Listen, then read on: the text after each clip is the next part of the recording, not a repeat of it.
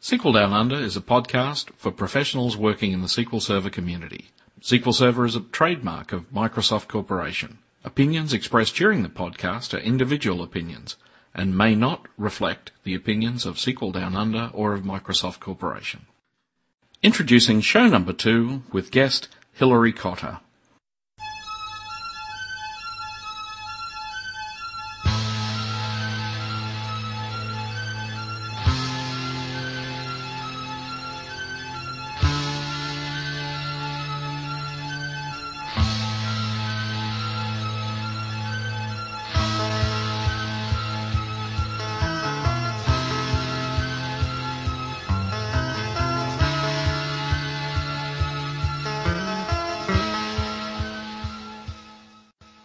Well, welcome. Um, guest this evening is Hilary Cotter. Uh, has been involved in IT for the last 20 years. Originally from Canada, he's lived in New Zealand and currently lives in the eastern United States. He's worked as a programmer, a LAN and web administrator, and over the past five years exclusively as a DBA. He's been working with SQL Server since version 6. He's been a SQL Server MVP since 2001 and Hilary is very interested in Microsoft search technologies and SQL Server replication. He completed a book on SQL Server 2000 transactional and snapshot replication in 2004 and is working on a book on SQL 2000 merge replication for third quarter 2005. Welcome, Hilary. Well, thank you, Greg. It's great. I must admit, uh, the the book uh, that you wrote on transactional replication and snapshot replication is probably one of the largest books I have in the library. The uh, one of it was sold by the pound almost, but it was I, fi- I found it very very informative. Was it a good experience to put together? Yeah, it was. Um, it was a little hard. Sometimes I'd go off in tangents, and mm-hmm. uh, I think there's there's areas which I, I really felt down upon, like the. Uh, I didn't do a lot of it, of work on recoverability, mm-hmm. and I didn't. I think the performance section really sucks. Oh, okay. Uh, I've discovered whole new worlds in both of those sections since then. So mm-hmm. for the uh, for the 2005 one, I, I hope to uh, to really work on recoverability, like disaster recoverability. How do you recover your replication replication solution when something goes south? Yeah, I, I, must admit, back when I used to teach the sort of version six classes, I, it was always that. Uh, replication was one of those things that uh, many of the students found very, very difficult to even get the labs working, let alone uh, anything else. However, I must admit, by the time we got to SQL Server 7, uh, the wizards and things that appeared seemed to make life a lot easier. You know, I, I can't remember the wizards within uh, 6 and 6.5 too much. I remember mm. that in, in 6 they had this, uh, this feature where you could uh, diagram your replication topology. Mm-hmm. But I beyond that, I, I don't really remember a whole lot about the wizards. The, mm. the hmm. problem with rep, the, the problem with replication is that it can fall down in in many different areas, and it's dependent upon your security and your uh, your network topology. So if mm-hmm. you don't mm-hmm. network, or if you're replicating over the internet or over a, a WAN, or between domains which aren't trusted, there's all sorts of problems you can put into. So you know, it, it, can break into so many different ways. You know, mm. there's traps all over the place. If, if you can get over these traps, it, it didn't really quite solid. it. And, well, and then, uh, then if your network goes down on you, it'll break, and the first time you see it break like that, you get a little upset. Mm. And, uh, so you, you just got to learn how to how to maintain it, how to babysit it a little bit. But it, it tends to be very solid. But yeah. I, I feel your pain. Yes, indeed. What, what, what do you think are the main things that people go wrong with or have difficulties with when uh, dealing with SQL Server 2000 replication? I think uh, the identity range management is mm-hmm. a problem. There's uh, different kinds of problems you can run into. The first kind of problem is if you're if you have a big snapshot, your snapshot will probably uh, time out on you. So what, what it does is the very first thing it does is it uh, it makes an estimate as to how long it'll take to generate your snapshot, and mm-hmm. if it's wrong, then your agents will go suspect. Mm-hmm. Then in deploying your your uh, snapshot, when it sends data to your subscriber, and it's, it's kind of BCPing your data to your subscriber, sometimes there's no communication. Like when Mm. It always says 10,000 rows copied.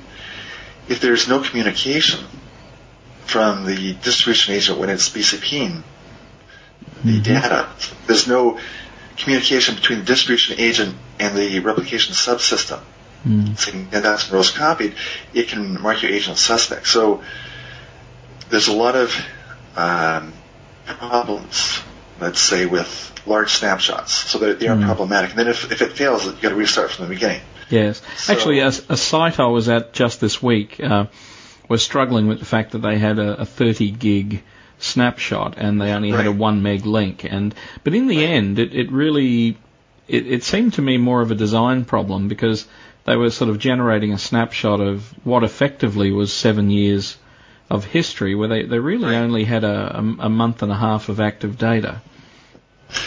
Yeah, what I do, what I kind of recommend for situations like that is to replicate just the schema.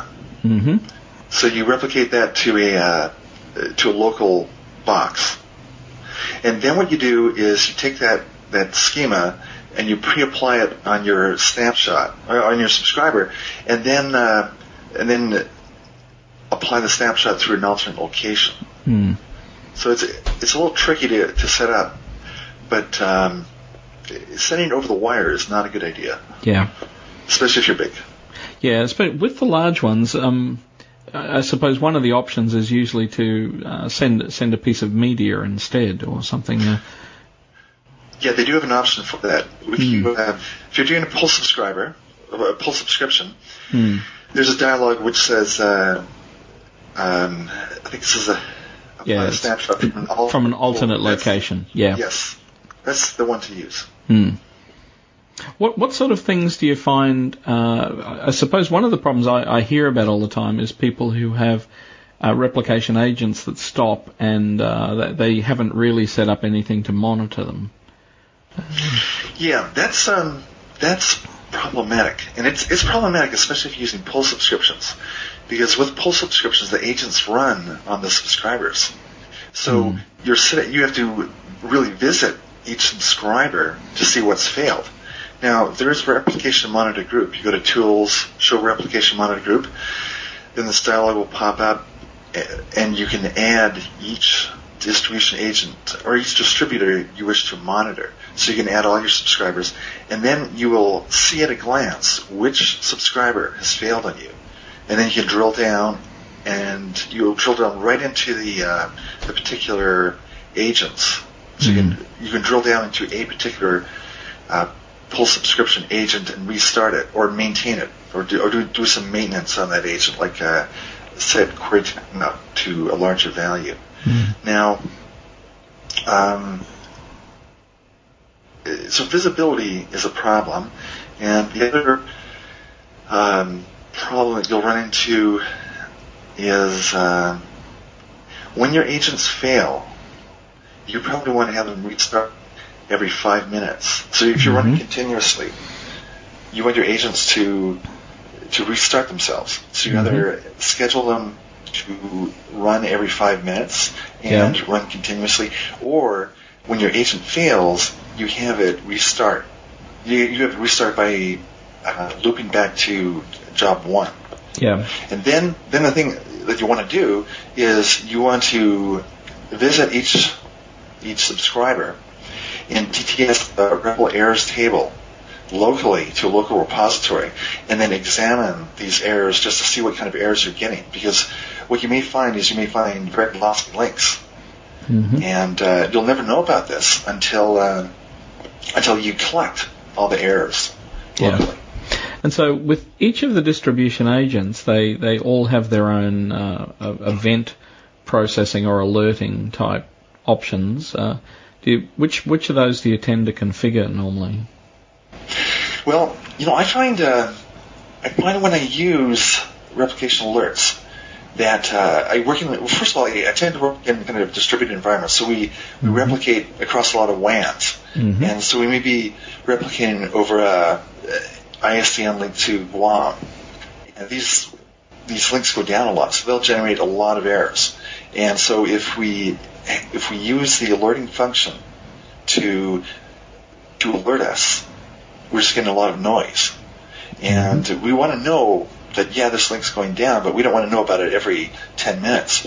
So there's an option in alerting to have it only alert you once a day, Yes. or once every every so many time periods. Um, but what I normally do is I write to NetIQ. I, I mean, I write to the event log. I set up alerts, just write to the event log, and then I have a NetIQ uh, handle these events. So NetIQ has a more robust system of, uh, of filtering out, uh, of handling noise.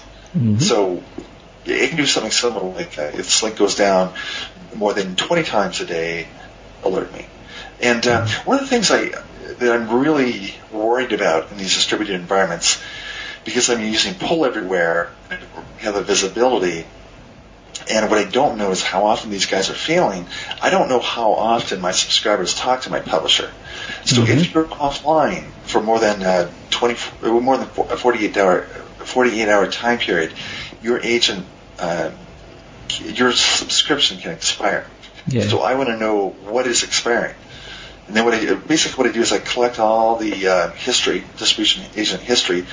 Uh, I DTS it locally, and then I, I run these jobs, which uh, finds out when the last time uh, I spoke with a subscriber or subscri- subscribing the publisher. And if I go beyond a certain time period, then I uh, raise an alert. Now in SQL 2005, you have an option for this that it uh, alert is raised if your subscriber by default has not talked to your your publisher within 80% of the threshold for your subscription retention. So by default, your subscription retention or your, your subscription expiration time period is uh, 72 hours. Yes. So th- there's an alert that uh, will be raised, and you have to go in and configure it, that will be raised within 80% of that time period. Yeah. Actually, one of the questions with the uh, 72 hour number is just I, I've come across people who've had, say, long weekends and things and found Right. that, uh, yeah, it comes unstuck in that time too. If you increase uh, that size, is that really affecting anything else much more than the size of the distribution database? Well, but there's an, a real issue here. First of all, you have to set your attention period to the same value as your history. So your subscription will expire on the lesser of the two. So the lesser of, eight, of history or the lesser of uh, of your your distribution retention. Mm-hmm. So if there's no history coming from your subscriber within 48 hours by default, your subscriber will expire. If your subscriber doesn't talk to your subscriber, I'm sorry, if your subscriber does not talk to your publisher within 72 hours, your subscription will expire. So by default, the first thing which is going to bite you is going to be the history retention. And so you should bump that up to 72 hours. Now to address your question, the retention period is how long replication metadata is going to stick around in your distribution database. And um, what this is, is the commands and the, the transactions in MS REPL commands and MS REPL transactions. Mm-hmm. For name subscriptions, they're purged as soon as they're applied on all subscribers. For, for anonymous, they hang around for that retention period. Because, because default, they, that's right, because they don't know which of the subscribers have received it at that point. Is that? That that's exactly it. Hmm. Yeah. So um, you you really want this thing to be as small as possible. So you want, but, but uh, you know, if it's too short, you aren't giving yourself enough of a window to to get a subscriber up and running. So, for instance, in one of these these distributed topologies that we were uh, we were replicating out to Guam um, during hurricane season, we might be Guam might be offline for for two three days Mm. And uh, so Guam was always a problem for us. So, but we, but we, um, we, we were able to have a package to to get our subscription out to Guam, no problem. So we did run with uh, two days there. Yeah. So for anonymous, if you're running anonymous, you want it small Mm-hmm. because that will mean less commands will be in your in your distribution database. But then you might have to wrestle with uh, with deploying snapshots to s- subscribers. So with a with a well connected topology and uh, anonymous subscribers, make it small. If you have lossy links, then you might want to make it larger. And um, with merge replication, uh, you want to again you want you want to try to make it as small as possible. And there's a, a very famous um, uh, topology we have out here with uh, it's with uh, Kraft Foods, I think Nabisco, Yep. uh, the company that makes Oreo cookies. Mhm. And what they do is they uh, they have a fleet of uh, 1,400 trucks. And these trucks, um, when the truck driver goes into the warehouse in the morning, they pick up their pocket PC from a cradle, Mhm. and they they can see all their orders that they do that they're supposed to do for that day. Then they go out to their customers and uh, they give them, let's say, two crates of Oreo cookies, and the the customer, the shopping center, may reject one of these ca- of these crates Yes. or it, it may give returns. These details are entered into the Pocket PC. It goes back in the cradle, and uh, and a, a call is made from the Pocket PC to he- the head office, and uh, they pick up new orders over the internet as they drive. I believe this is a drive. I'm not totally sure about Yep. that. But anyway, the, the point is that. Um, for these Pocket PCs involved in this merge replication uh, topology, they have a retention period of five days, which is down from 14 days. And it's set up to five days because they found that w- was the optimal retention period for them. It was not pooling too much merge replication metadata, but uh, enough so they didn't have to deploy the snapshot to their Pocket PCs too, uh, too frequently. So just in general then, with SQL Server 2000, what, what do you think are the most basic mistakes that people make with replication? The uh, the most basic mistake I find is uh, people using merge replication where they shouldn't be. hmm That's that's the number one mistake. And that's um, because they think they want bidirectional, but they haven't looked at what uh, partitioning the data or something. Or that's that's because they're using bidirectional between two servers. hmm And uh, what works out best for them really is uh, bidirectional transactional. yes, Bidirectional bidirectional transactional is only good between two. Uh, you can only have a, a single pair. So you can have Mhm. between one publisher, one subscriber. You can't have one publisher, two or three subscribers. sure. The other thing I, I find is uh, what a lot of people do is uh, they have a, a branch office, but they have a central office and five branch locations, hmm and um, they go for a, uh, a central publisher or central subscriber topology. And um, what they actually should be doing is they should be remote controlling into a central office. Now, this works best if they have very good links. If they don't have good links, then they need a distributed topology. Hmm So what, what's happened is I've, I've run into people who um, who are interested, really interested in disaster recovery. It's abs- absolutely critical to them. And so what they do is they set up replication. And uh, when you set up replication in a disaster recovery environment where you have one server, a destination server, and a source server, and they have to be close to each other, it's sometimes a little hard to set up up uh, this in a replicated environment, especially when you have to deal with identity keys and uh, foreign key constraints and uh, just a couple other things. Just, okay, Hmm. triggers foreign key constraints, uh, cascading updates, cascading deletes, Yeah. and primary keys. The- hmm Yeah, so that's right, because often the primary keys end up becoming a unique index or something exactly. instead. Yeah. Exactly. Yeah. So, um, so for pure disaster recovery, one server to another server, um, I recommend that what they do is they they use some remote control solution. hmm So the customers are hitting this this one server, and if that server goes down, then they're failed over to the disaster recovery site. Yeah. I mean, it, it, there's there's so so I find people using replication uh, for the wrong solution. replication is the, is the wrong solution for their particular problem. Hmm. Um, then the other problem is uh, basically network connectivity. Their agents fail, and this is their first time setting it up, and, and they simply don't know what to do. Yeah. So, so that uh, they, they just get uh, a little uh, spooked Mhm. by the agents failing them all the time. I think. Do you think also um, people don't seem to ever configure agent profiles, and they just leave them at the defaults?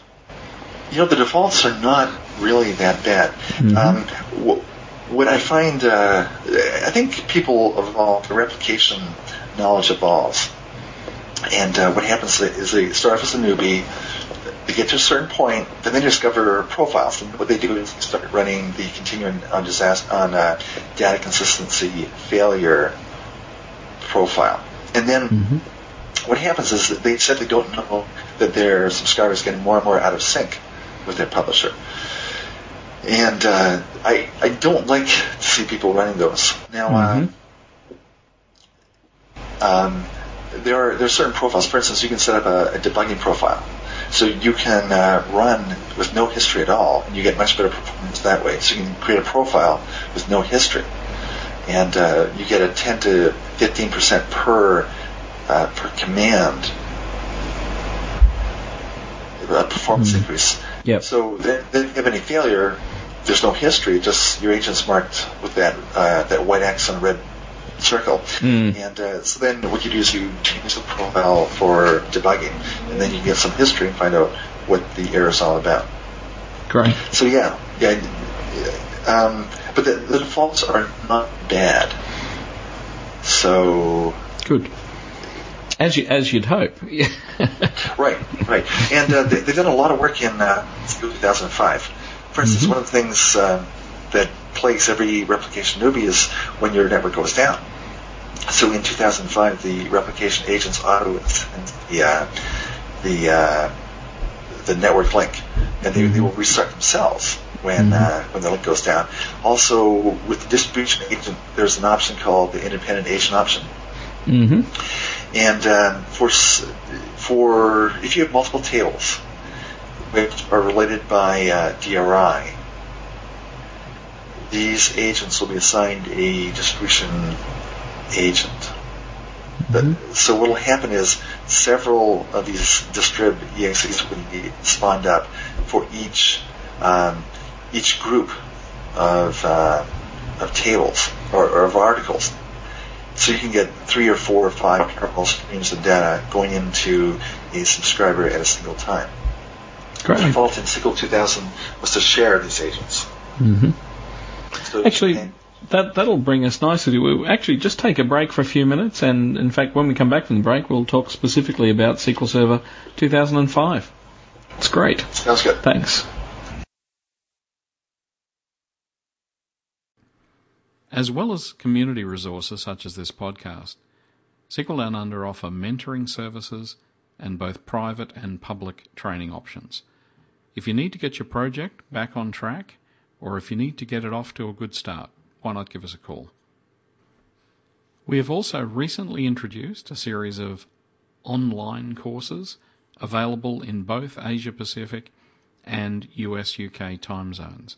In particular, the first course that's offered in this series is Query Performance Tuning. You'll find details at www.sqldownunder.com. That's great. Well, it's great. Thanks. For, back from the break. And so, what I might do first up is just get Hilary, just tell us a little bit about yourself. You're a SQL Server MVP. I live in the States. I, I Oh, up in the Canada. eastern US. Yes, that's right. That's right. Yeah.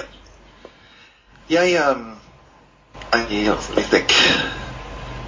Yeah, I started off as a programmer, and uh, I was just getting really tired of uh, of uh, maintaining other people's code, and uh, and then even my own code.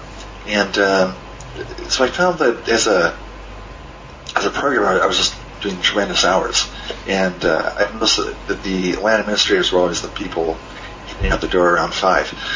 So I uh, I started moving more and more into uh, LAN administration. I was I was actually quite interested in it, and um, from there um, I started having to maintain uh, some databases. Now the we were working with Sybase actually, and Mhm. um, from Sybase I started getting involved with SQL Server, and it was purely from the system administration part. In fact, I, my T-SQL is not the best.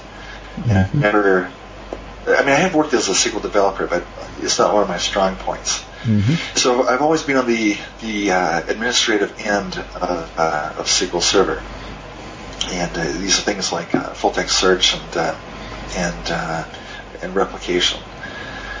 Um, so I, I, I think I, I started moving out of land administration in about 1998, and I, I started getting more and more, more involved in uh, web technologies, and I uh, I got involved with uh, with basically IIS. And I started working a lot with uh, some of the Microsoft search servers like Site Server Search and uh, Index Server, which is now indexing services. So I've been um, working with uh, indexing services uh, in SharePoint, and uh, there's an open source uh, search engine out there called uh, Lucene, which I've been working at right now, working for a large uh, media company, and uh, we're we've been looking at uh, uh, various search engines to handle our search services, and um, so we've been looking at uh, things like uh, Conveo and Autonomy, and they just have not worked out for us. So Mm. one of the things we're looking at, at is uh, Lucene in, in a big way, and I'm not sure how that's going to work out for us, but we have the source,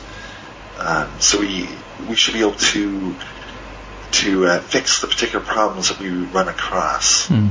Actually, w- one of the it's it's funny you mention the sort of search technologies and things, but the one of the things that sort of fascinates me when I sort of watch the industry is the the fact that uh, it doesn't matter whether you're in the developer end or you're in the the DBA end. People people tend to very much like uh, very exact and precise sort of questions and answers, and yet the, the I think the dichotomy is that the users love fuzzy. Uh, questions and uh, imprecise Well, answers. That's, that's not quite true. hmm.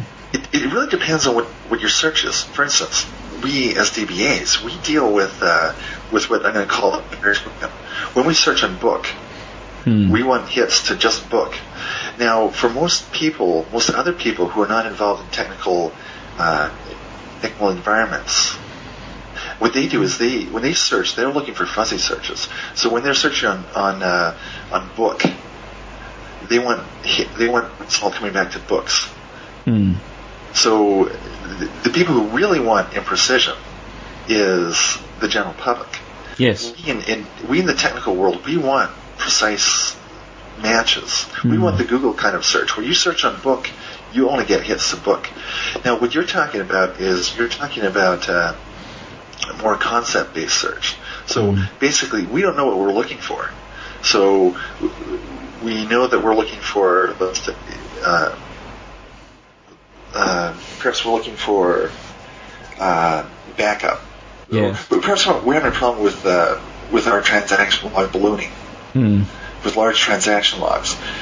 How do we get? How can we search on large transaction logs and get hits to documents which use use the phrases big transaction logs, balloon transaction logs, or Hmm. my transaction large 20 gigs? How does how does the search engine do a conceptual based search? And, Yeah, I, th- I think that's what was fascinating me is, is that Right. a- again people often look and say, "Oh yes, I can apply like clauses and things like that, and I can Right. search," but but it's not that at all. It, it, it's different declensions of a word. So driving is the same Yeah. as drives, and ballooning and large, and Yeah. Now, declension is uh, is possessive. Like, hmm. when you're talking, I think Microsoft groups groups uh, declension and uh, and stemming. Actually, no, no, no, no. They they're actually I've forgotten the second term, but they break into declension and conjugation. I believe those are the Hmm. two terms. They group them together in stemming. So declension is possessive and uh, Mhm. and uh, gender, whereas uh, stemming are verb types. Okay. So book, booking, booker, booked. So the, the the kind of research which which does those fuzzy searching is, is a free text search. Hmm. Free text is more expensive, and uh, it tends to be too fuzzy, but it is the Hmm. natural way to search. So the default for for uh, for SharePoint and for SharePoint services is a free text search. Hmm. Yeah, I think the thing I was talking to uh, an ASP.NET uh, MVP Darren Neimke that I work with, and uh, uh, again, Darren was describing it. He says pretty much all the sites now, when you talk to them, they say, "I want a Google-like search." well, that's a strict search. That's mm. not fuzzy. Yes, but and, it, it's uh, interesting that that's how they now describe it. So, and Google's algorithm is actually not the best search algorithm out there. Mm. The the uh, the the algorithm that they're using just return matches with, not the weighting algorithm, is is uh, the technology is 20 years old. And what they do is they put this page rank in there, which is in this it's not a page rank, it's a site rank. So mm-hmm. they, uh, if um, your site has a lot of links to it, not your page, then will and only then will that site be ranked higher than a site which doesn't. Mm-hmm. So if you search, if you do a search on Google and you compare that with the search results that you get back from uh, from search.msn.com, they are different. And uh, in some cases, they're quite different. And in some cases, if you're looking on something a little out of the ordinary, you'll get better results for for uh, MSN search.msn.com as opposed to Google. Because mm-hmm. Google, that site ranking just skews skews uh, the pages or, or, the hits just too much. Mm. So the question you ask yourself is, uh, does the I'm feeling lucky button work well for you with Google? And if it does, if the kinds of searches that you do uh, do if you do get uh, good results from I'm feeling lucky, mm. Google is, is your search engine. If not, then you should use search on MSN.com. Mm. True. But anyway, so in terms of replication, getting back to replication, the uh, what are the things you're most look, uh, looking forward to in seeing replication-wise in SQL Server 2005? Well, um, you know, I, have worked with it a little while, and uh, I'm still having a trouble getting used to all the wizards. Mm-hmm. So, um, I think there's going to be a shakeout period where people are, are going to try to find out when the best, when should I use which particular feature. So they mm-hmm. have something called uh, peer-to-peer replication. Yes, which is a brand new topology. Yes. Right. And what this kind of is is it's uh, bidirectional replication within transactional replication, which is good for more than t- than a single pair. So you can have mm-hmm. three or four or five nodes within uh, within your replication solution.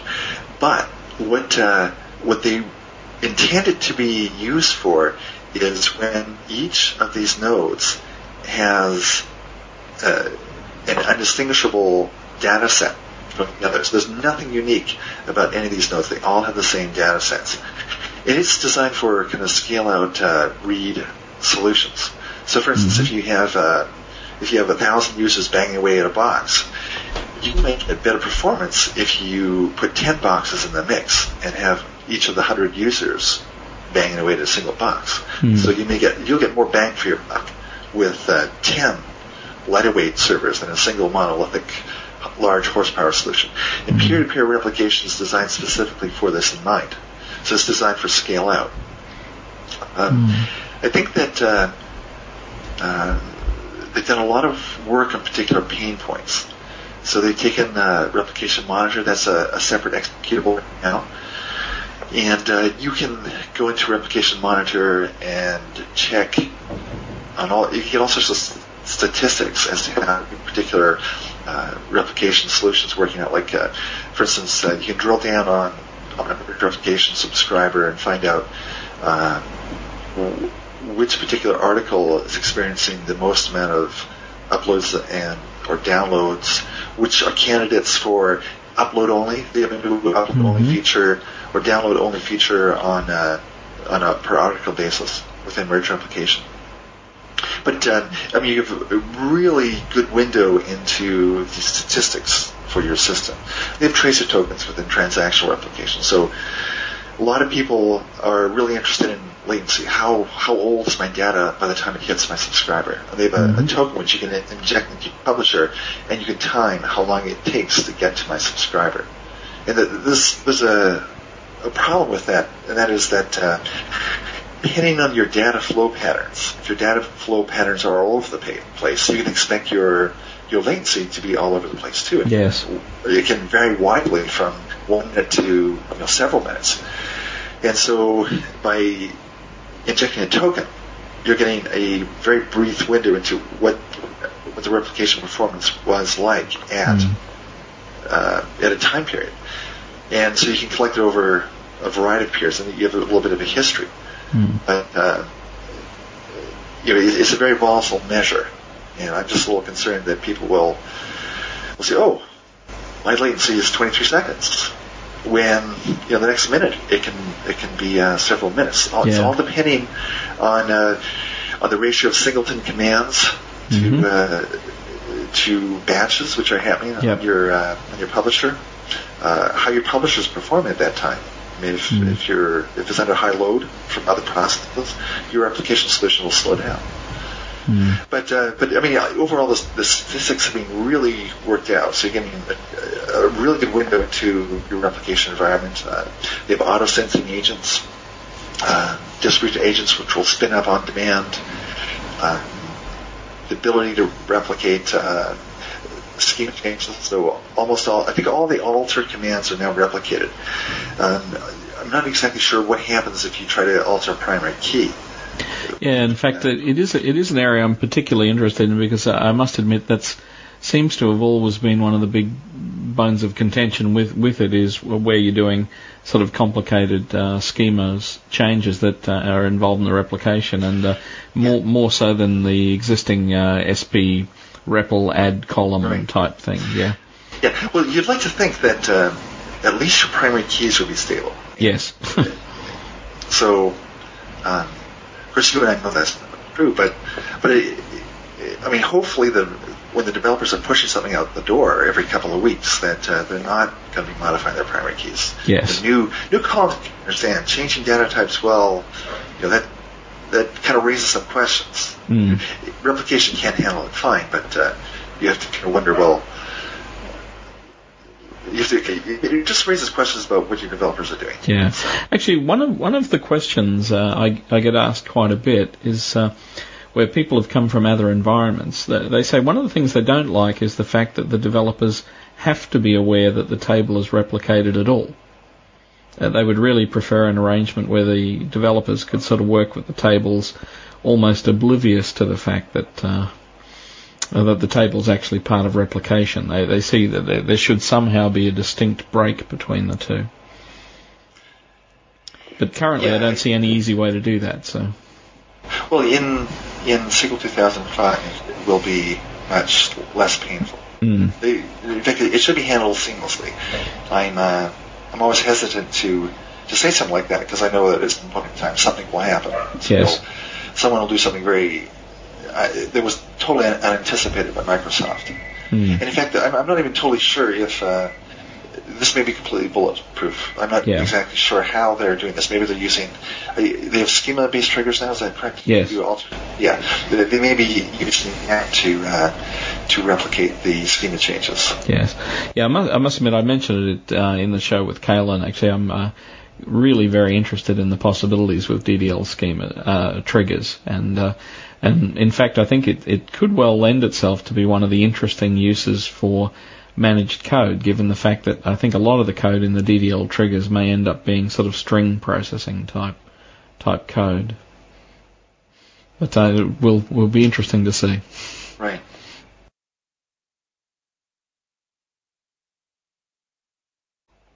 But with uh, in general, then with SQL Server 2005, uh, apart from anything necessarily in replication, um, what sort of the main things you're looking forward to in the product?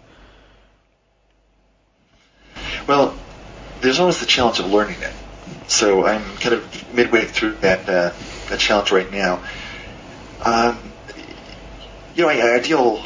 I, I'm kind of a newsgroup junkie, so I hang out in the mm. newsgroups a lot and I deal. I, I know the pain points, and they they've done a tremendous amount of work. They've had five years or more than five years actually to, to address these pain points, and they they've done a tremendous job of addressing them. They've mm. uh, they've tried to divorce replication as much as possible from the underlying architecture and the and the, the network uh, that it sits on. So they they've, they've tried to make it more tolerant of uh, of of network failures. And, yeah.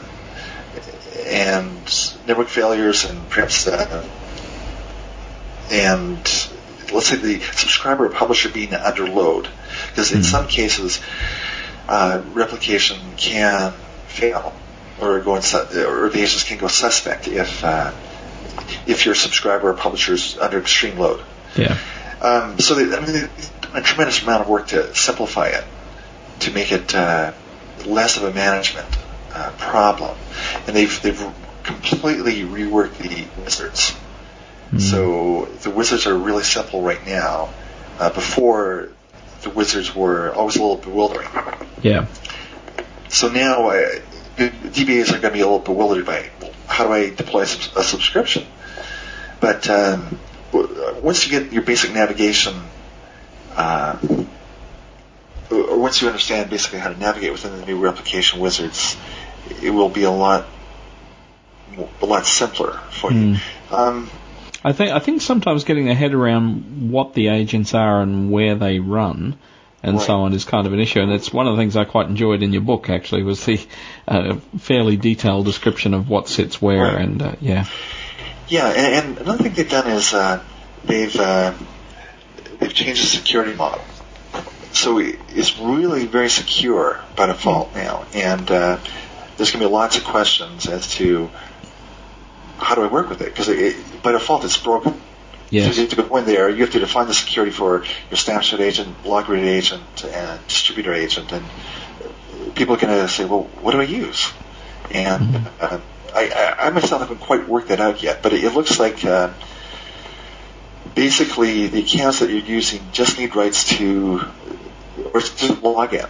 That uh, you log into the snapshot agent, uh, the snapshot exe with. So it's just that base security, and I, it's not anymore. You don't need necessary uh, DBO rights for the database to Yeah. uh, to run these agents under.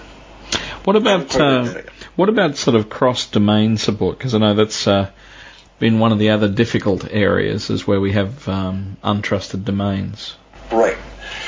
Okay. Um, the way I normally work that is through pass-through authentication. hmm What happens is, uh, by default, when you log on to to an application which is using NT security, the first thing it does is it it tries to log on with a local machine account. Yep. If that doesn't work, then what it does is it bumps it up to the domain level. Hmm So if you have a uh, a local account, local machine account with the same name and passwords on both sides of your replication solution, Mm. the domain uh, the domain security check will be bypassed in favor of a local admin, a local machine check. Sure. So that that's the way I, I recommend you get around Mm. um, around untrusted domains. Also, if the if you're running the same account with the same passwords in, in different domains, it will bypass the actual domain check, Mm. and I think it uses the local credentials, Yes. the the locally cached credentials. So that's another way of getting around it. Um, and it, it only comes in place really in pull subscriptions. So what the pull subscription has to do is it has to use a security context to connect to the to the publisher and connect to that that uh, snapshot share. Mm. That is where the security context comes in for pull. For push, it's just the the distribution agent connecting to the snapshot share, which is on the publisher. Mm. So it should be a problem there. Yeah. And I presume on an internet connection, I mean, you, you FTP is the the logical solution Well, for snapshot files. Right. And th- this raises a lot of interesting questions. Everyone, when they hear FTP, they, they freak and they say, this is insecure.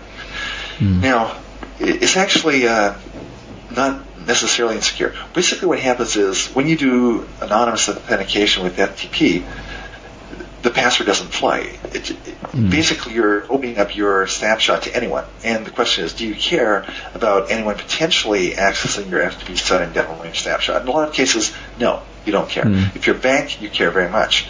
Um, and then what the what some people do is will use NT security for the FTP account, but that means the password is going to fly, and that means that if the if someone is able to trap that password, someone is able to do a phishing attack on your router, on a router somewhere on the internet, and your packet travels that way, they may get that that password that you're using, mm-hmm. and then they may be able to use that password.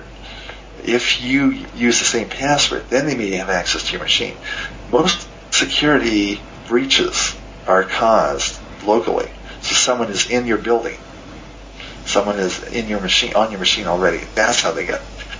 And a lot of people who are really upset about using FTP, they have no problem with using POP. Yes. and your your password travels clear text there. Hmm. So there's some misnomers, but still a lot of people don't like using FTP, and, and I can hmm. understand that because there have been some very significant breaches using FTP. Hmm. Good. And then sometimes if you're a bank, well, you know, FTP is out of the question. So what you do is use a VPN. Microsoft mm. does have a VPN module uh, that ships on the OS. It's a little slow. Uh, hardware solutions are again a little slow, but with uh, with, with SQL Server 2005 replication, with merge uh, publications, you can synchronize over the internet through IIS. Mm. And if you ever use SQL CE, yes. with SQL CE, you connect with a, a web server to download mm-hmm. your snapshot and, and, to connect to your your SQL server. And uh, basically, it's very very similar to that, and it's uh, through HTTPS. So it is it's with merge replication, you have a highly secure way of downloading your snapshots and, and mm. connecting to your your merge publisher for merge replication. So it's not only snapshot, it's all replication traffic for merge replication. That's great. Well, that's pretty much getting us up towards time. Uh, the other thing it'd be great to hear is just um, what have you got happening in your world in the next few months, or or more well, books, I'm, or yeah, no, I'm I'm uh, trying to push this merge replication book uh, out the door. I'm, I'm like halfway through it right now. Mm-hmm. And uh, some things are killing me, like uh, merge journals is just killing me. It's just trying to figure out exactly how that works. And it, it's uh, it's one of those things you look at it and, and you struggle with. And why on earth did they make this decision? Then it dawns on you one day why they made this decision, and uh, it's just such a, a brilliant solution to the particular problem they're dealing with that uh, I mean, just so much respect for the the merge replication developers. Yeah.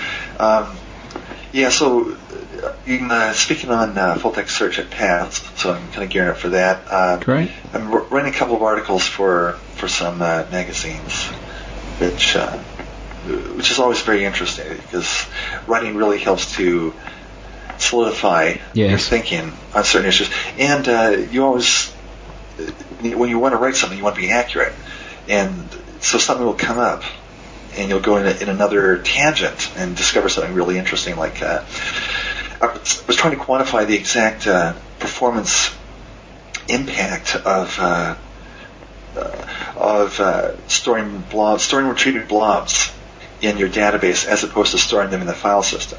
Hmm. And uh, I've been going up with uh, larger and larger blobs. So right now I'm, I'm looking at 10K. 10K, it looks like is three times. Uh, okay, you get uh, three times more hits per. So your your solution can handle three times more hits per second. When you store your blob in the file system, store your blob in the file system and the database, hmm. and retrieve the blob from the data from the file system, as opposed to retrieving the blob from the file system. Mm. And I, I, really want to explore that further using text in row. What happens when you use text in row? Yeah. And what is the differential between SQL 2000 and SQL 2005? Yeah. So. That's great. Yeah, well, uh, I, I must admit I uh, did speak myself at um, a PASS in uh, Munich a, a, few weeks back, and okay. uh, that was very enjoyable. And so I'm, uh, I must admit I'm looking forward to presenting the same session myself again at uh, PASS in um, in Dallas or Grapevine at uh, the end of the year. So look forward to seeing you there. You too, Greg. Indeed. Thank you very much, Hilary. Thank you. You're welcome. It's been a pleasure.